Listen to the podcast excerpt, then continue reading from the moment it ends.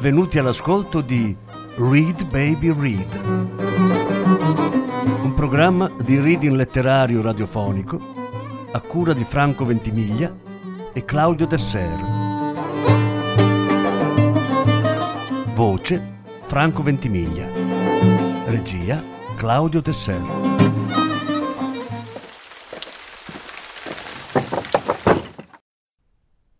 Luis Sepulveda Storia di una lumaca che scoprì l'importanza della lentezza.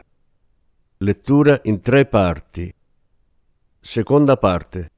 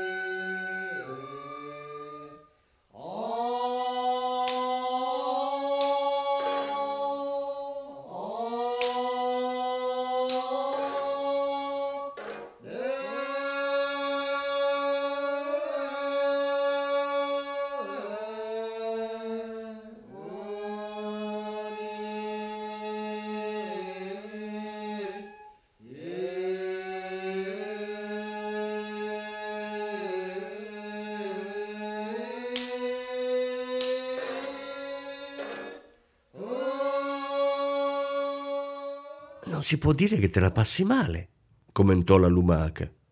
Non mi lamento, ma gli esseri umani crescono e dimenticano, sospirò la tartaruga e le riferì come col trascorrere del tempo, man mano che i piccoli di umano erano diventati prima giovani e poi adulti, le attenzioni erano costantemente diminuite, il cibo si era fatto più scarso, finché non l'avevano considerata soltanto una presenza molesta, di cui bisognava liberarsi, e l'avevano abbandonata nel prato.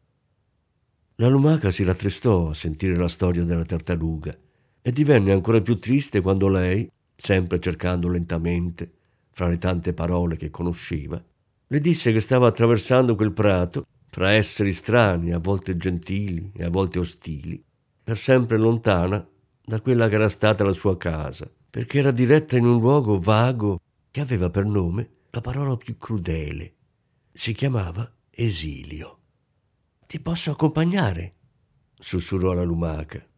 Dimmi prima cosa cerchi, rispose la tartaruga.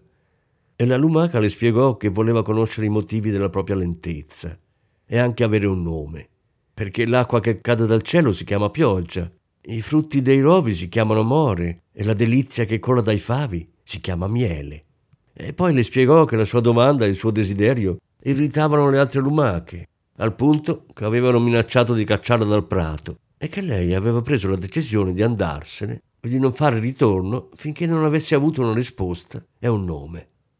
La tartaruga cercò con più calma del solito le parole per replicare e le raccontò che durante la sua permanenza presso gli umani aveva imparato molte cose.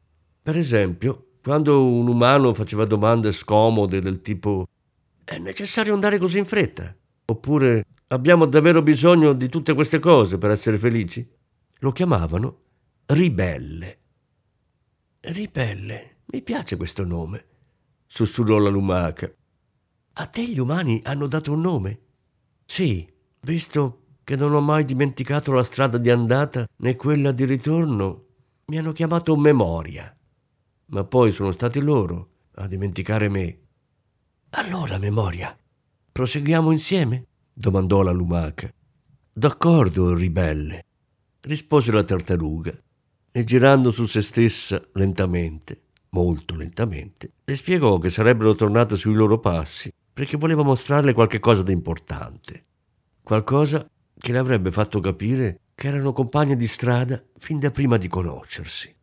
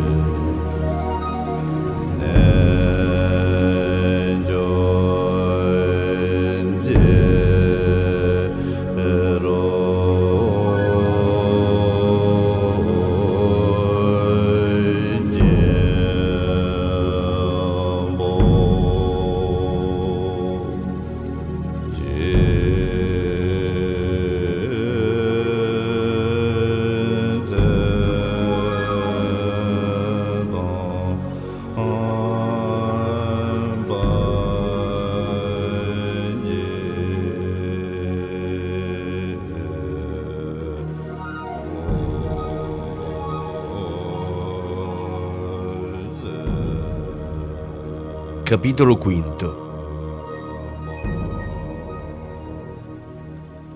Il sole era alto nel cielo quando arrivarono al limitare del prato che le lumache più vecchie chiamavano la fine della vita. Là iniziava una superficie nera, liscia, che si stendeva sul terreno come se un pezzo di pelle della notte gli fosse rimasto attaccato a coprire le erbe e i fiori selvatici. Dall'altra parte della striscia scura si vedevano degli esseri umani, alcuni impegnati a mettere una sopra l'altra, quelle che alla lumaca parvero pietre. Stupita, Ribelle sussurrò che gli umani erano operosi come le api quando costruivano un favo. E la tartaruga, cercando le parole nel pozzo dei ricordi, le spiegò che quegli umani stavano costruendo case in cui sarebbero vissuti altri umani, adulti e cuccioli, che sarebbero arrivati trasportando le loro cose su grandi animali dalle zampe circolari, forti, veloci e spinti da cuori di metallo. Forse hanno segnato un confine, da quella parte della striscia scura gli esseri umani e da questa parte gli esseri del prato, sussurrò la lumaca. Non è così semplice, ribelle. Guarda ai lati. Inerpicata sul carapace della tartaruga, la lumaca allungò il più possibile il collo e le piccole corna con gli occhi. Quello che vide ai due estremi della striscia scura le fece venire i brividi e cercò invano fra le parole che conosceva. La tartaruga avvertì il turbamento della lumaca e con la sua calma imperturbabile le spiegò che la striscia scura si chiamava strada o via, che i grandi animali accanto agli umani si chiamavano macchine e l'ombra densa e pesante che sputavano si chiamava asfalto. Gli umani non avevano l'abitudine di muoversi a piedi, era un sistema troppo lento per loro e preferivano usare animali di metallo che più rapidi erano, più suscitavano ammirazione e invidia. Quello che la lumaca vide erano umani che coprivano di asfalto il prato perché i loro potenti animali vi potessero riposare. Non so che cosa provo, ma non mi piace, sussurrò. Si chiama paura, ribelle, paura. Allora non chiamarmi ribelle. Credevo che questo nome mi avrebbe dato coraggio, tanto coraggio. La tartaruga, con movimenti lenti, molto lenti, girò di nuovo su se stessa e si addentrò nel prato. Mentre si spostava con la lumaca sul dorso, le spiegò che non bisognava aver paura e cercando fra tutte le cose che sapeva, le disse quello che ripetevano sempre gli umani. Un vero ribelle conosce la paura, ma sa vincerla. Quando le stelle consigliarono di interrompere la marcia e di abbandonarsi al riposo, mangiarono qualcosa prima di mettersi a dormire. La tartaruga masticò con lentezza delle margheritine e la lumaca qualche foglia saporita di dente di leone. Che farai, ribelle? domandò la tartaruga. Non lo so, non so se ho voglia di conoscere i motivi della lentezza, oppure tornare dalla mia compagna e avvertirle dell'oscuro pericolo che incombe sul prato. La tartaruga, masticando gli ultimi petali delle margheritine, le disse che se lei non fosse stata una lumaca dall'andatura lenta, molto lenta, se invece della sua lentezza avesse avuto il volo veloce del nibbio, la rapidità della cavalletta che copre a salti enormi distanze, o l'agilità della vespa, che ora c'è, ora non c'è, perché è più veloce dello sguardo, forse non sarebbe mai stato possibile quell'incontro di esseri lenti come una tartaruga e una lumaca. Capisci, ribelle? disse infine la tartaruga con gli occhi chiusi. Credo di sì. La mia lentezza è servita a incontrarti, a farmi dare un nome da te e a farmi mostrare il pericolo. E ora so che devo avvertire le mie compagne. È questa determinazione a fare di te una ribelle.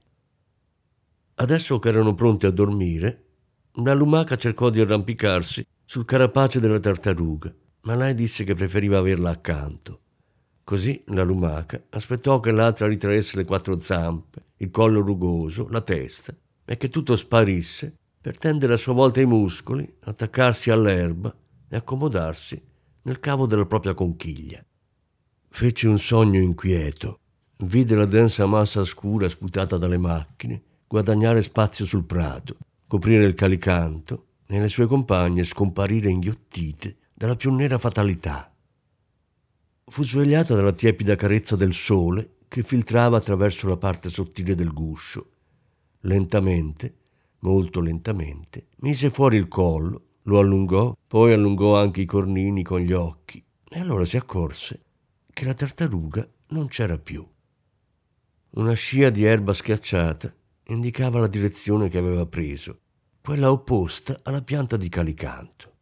Grazie, memoria, ti porterò sempre con me, sussurrò la lumaca e lentamente, molto lentamente, si mise in cammino per tornare dalle sue compagne.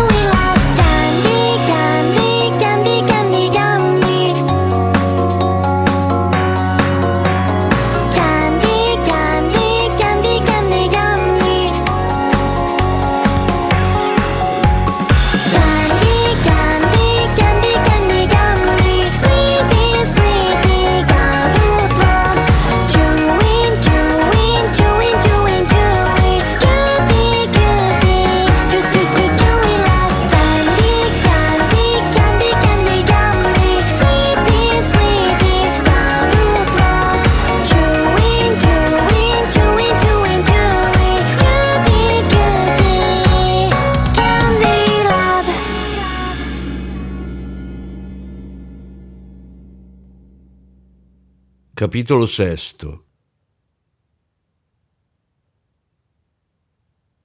Durante il tragitto fino alla pianta di Calicanto, la lumaca si imbatté all'improvviso in alcune formiche che trasportavano minuscole goccioline di miele in formazione ordinata.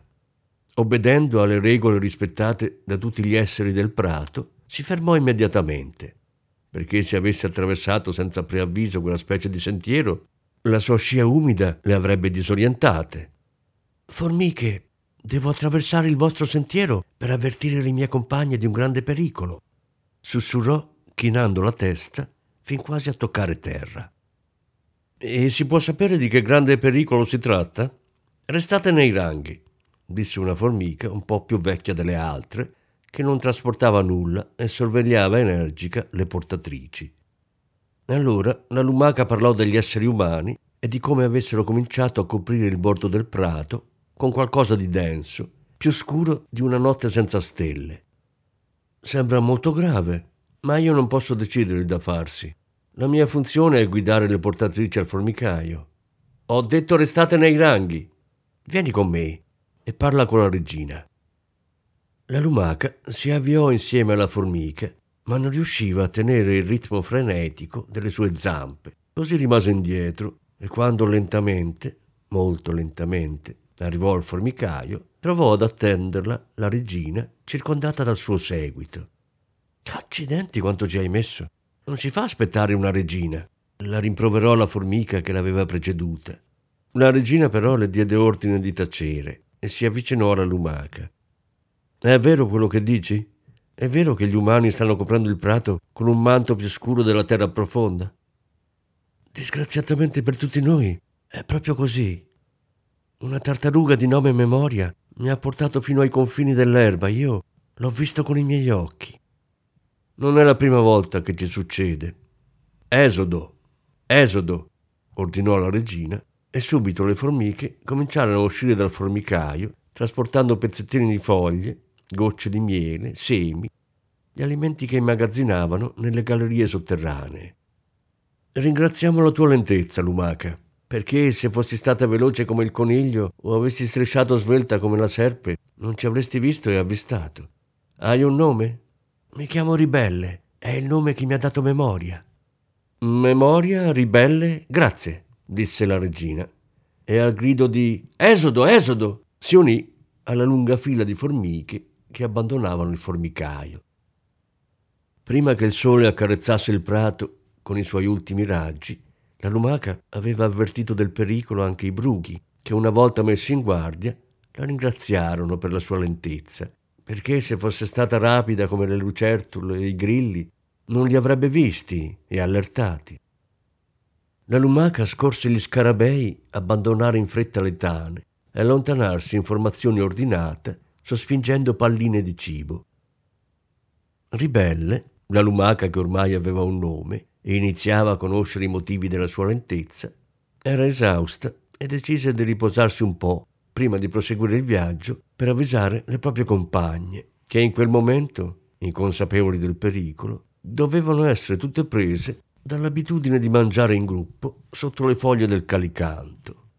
Prima di ritirarsi dentro il guscio, notò che molti esseri notturni del prato si erano messi in movimento. I lombrichi timorosi del sole strisciavano lasciando scie umide sull'erba. Le lucciole in fuga volavano bassissime per illuminare la marcia dei bruchi e le minuscole rane verdi dei prati saltavano gracidando in cerca di uno stagno. Il ribelle cominciò a percepire il piacevole sopore della stanchezza ma quando stava per addormentarsi sentì arrivare una vocina da un punto molto sotto l'erba. Sei tu la lumaca di cui si parla tanto? disse la voce. Sì, e tu chi sei? sussurrò Ribelle. Allora, vicinissimo a dove si trovava, il suolo si sollevò leggermente e l'erba lasciò uno spazio a un monticello di terra smossa da cui sbucò fuori una testa con il naso a punta. Sono una talpa, ci sono esseri che vivono in volo sopra il prato, altri a livello dell'erba e altri ancora sottoterra. È vero che gli umani copriranno tutto con uno strato di ghiaccio nero? La lumaca rispose che purtroppo era proprio così. E la talpa, dopo aver ringraziato, scomparve sotto il monticello per avvertire le sue compagne, che avevano molto da scavare. Ribelle, la lumaca che ormai aveva un nome e conosceva sempre di più e sempre meglio i motivi della sua lentezza, si preparò di nuovo a dormire, ma non riuscì a conciliare il sonno perché nel guscio era assediata da troppe domande. E se le sue compagne non le avessero creduto? E se le sue compagne, sotto le foglie di calicanto, avessero preso il suo allarme come una nuova fastidiosa stravaganza, così come avevano preso il suo desiderio di avere un nome e di conoscere i motivi della lentezza. E nel caso in cui le avessero creduto, accettando la necessità di lasciare la loro casa, il paese del dente di leone, dove sarebbero andate?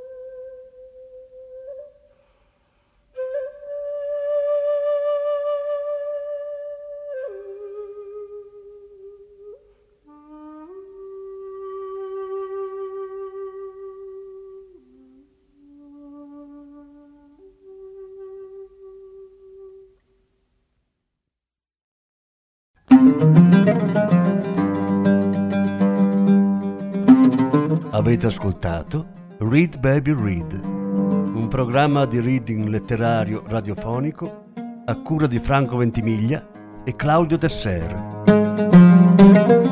Grazie per l'ascolto, alla prossima settimana. La terza parte della lettura andrà in onda la prossima settimana.